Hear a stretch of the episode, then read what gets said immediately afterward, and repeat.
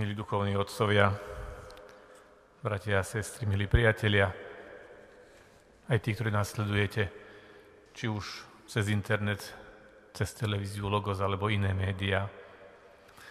Ocitli sme sa v situácii, ktorá je pre našu generáciu úplne nová. Máme celosvetovú epidémiu, pandémiu. Prognózy ďalšieho vývoja sú dnes ešte neisté aj medzi odborníkmi. Zaviedli sa prísne opatrenia, ktorými sa spoločnosť chce chrániť pred nezvládnutelným rozšírením vírusu. A rešpektovanie týchto pravidiel je aj prejavom občianskej zodpovednosti, aj kresťanskej úcty k legitimným autoritám a v konečnom dôsledku ide aj o naplnenie Božieho príkazu vyhýbať sa všetkému, čo by mohlo ľahko vážne ohroziť zdravie alebo dokonca život, či už vlastný alebo iných. Situácia nás teda vyzýva k tomu, aby, aby sme ako veriaci hľadeli na ňu očami viery a v nej hľadali motiváciu pre náš životný postoj. Církev nás učí, že by bolo ľahko vážne, opovážlivé, ak by sme akékoľvek nešťastie či zlo, či už ide o zlo, ktoré vzniklo ľudskou zlobou, nedbalosťou či ľahostajnosťou, alebo o fyzické zlo, ako je choroba, smrť či prírodné nešťastie, keby sme chceli to všetko zváliť na Boha, vyčítajúc mu za to zodpovednosť.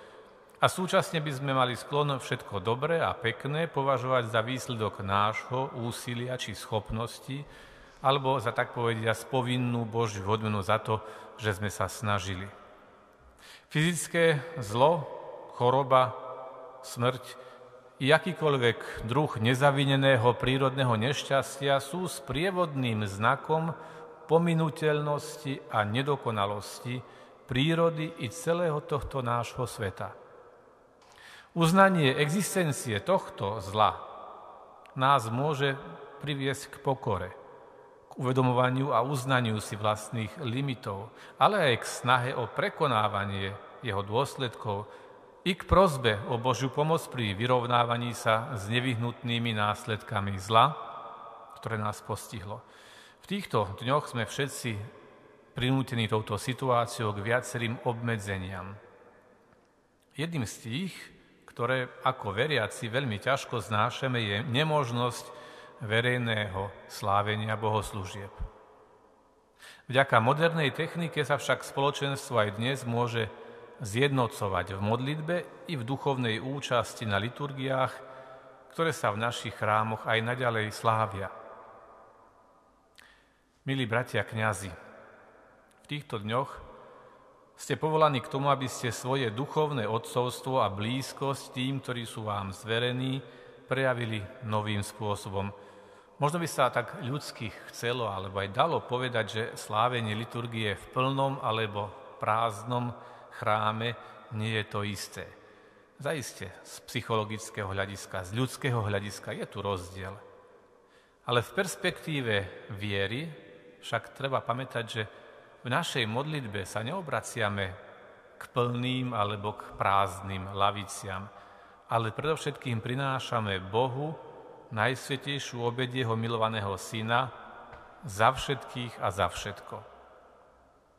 Vaše požehnanie váš i Kristov pozdrav pokoj všetkým sa neobmedzuje na múry chrámu, ale presahuje do domovov, do srdc i do duší všetkých tých, ktorí to požehnanie chcú prijať.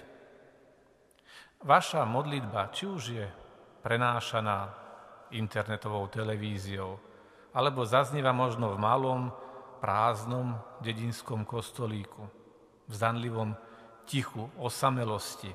Rovnako burácajúco preráža oblaky a vystupuje k pánovi neba i zeme, nesená silou viery, silou viery celého spoločenstva církvy.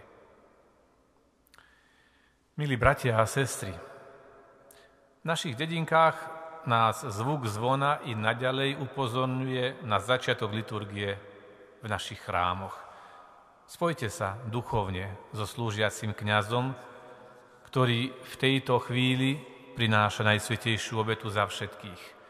Kto môže sledovať liturgiu v priamom prenose internetovom či televíznom, nech tak robí. A to s rovnakou sústredenou pozornosťou a nábožnosťou, ako keby bol v chráme.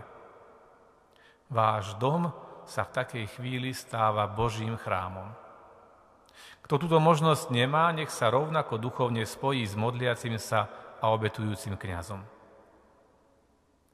Milí rodičia i deti, o rodine hovoríme, že je domácou církvou. V týchto týždňoch budete mať možnosť túto skutočnosť naplniť ešte oveľa viditeľnejšie. Spoločná modlitba, prečítanie si časti svätého písma, sledovanie náboženského prenosu v televízii alebo cez internet. To všetko sa stáva príležitosťou k duchovnej jednote a utúženiu si vzájomných vzťahov. Nič tak neobnovuje intímnosť a dôvernosť rodinného kruhu ako spoločná modlitba. Tu je osobitné miesto Otca, ktorý zastupuje kniaza, predseda domácej liturgii, sprítomňujúc tak nielen autoritu kniaza, ale hlavne toho, ktorého nazývame Otcom na nebesiach.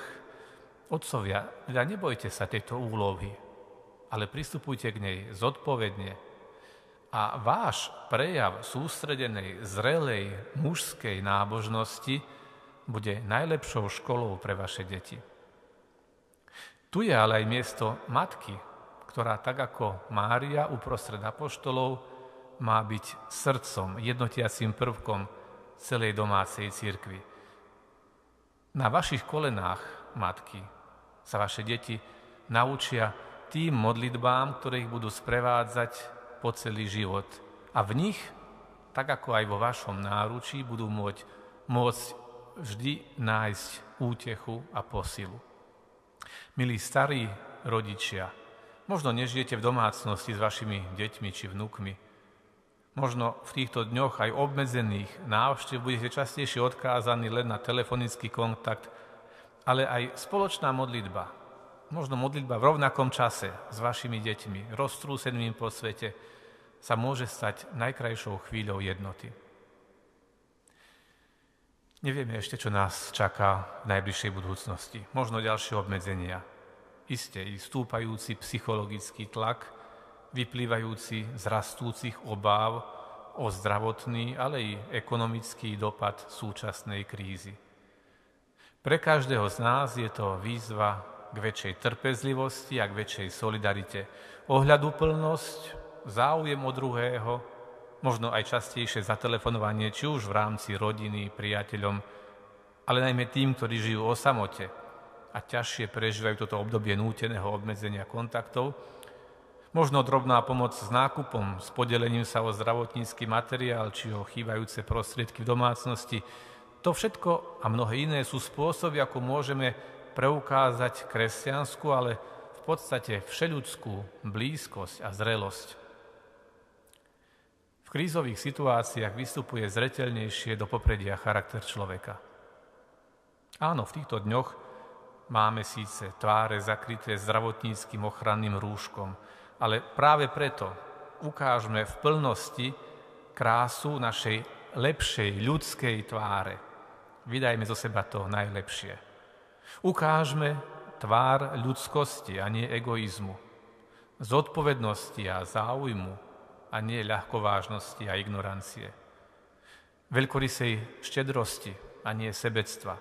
Dôvery v ľudské sily i v Božiu pomoc a nie strachu vedúceho ku skleslosti či k panike. Milí priatelia, prežívame Veľký pôst. Tohto ročné pôstne obdobie si budeme pamätať ako osobitné.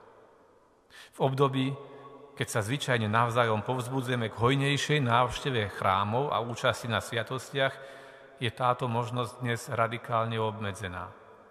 Túto formu pôstu sme si nevybrali. Ťažko by si ju bol mohol niekto pred pár týždňami čo aj len predstaviť. Avšak nech nás tento pôst pripraví na hĺbšie prežívanie radosti, očakávania chvíle, keď sa opäť budeme môcť slobodne a bez strachu z nákazy stretávať na našich liturgických sláveniach. Liturgia je nepretržitým aktom Božej oslavy.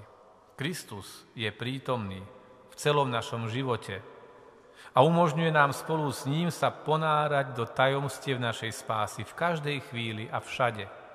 Nikdy nie sme sami. Ani vo chvíli skúšky, nebezpečenstva, choroby, ba ani vo chvíli smrti.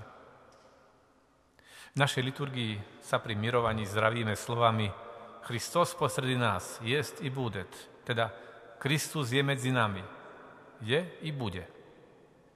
Nech nás toto radostné vedomie posilňuje aj v týchto neľahkých pôstnych dňoch.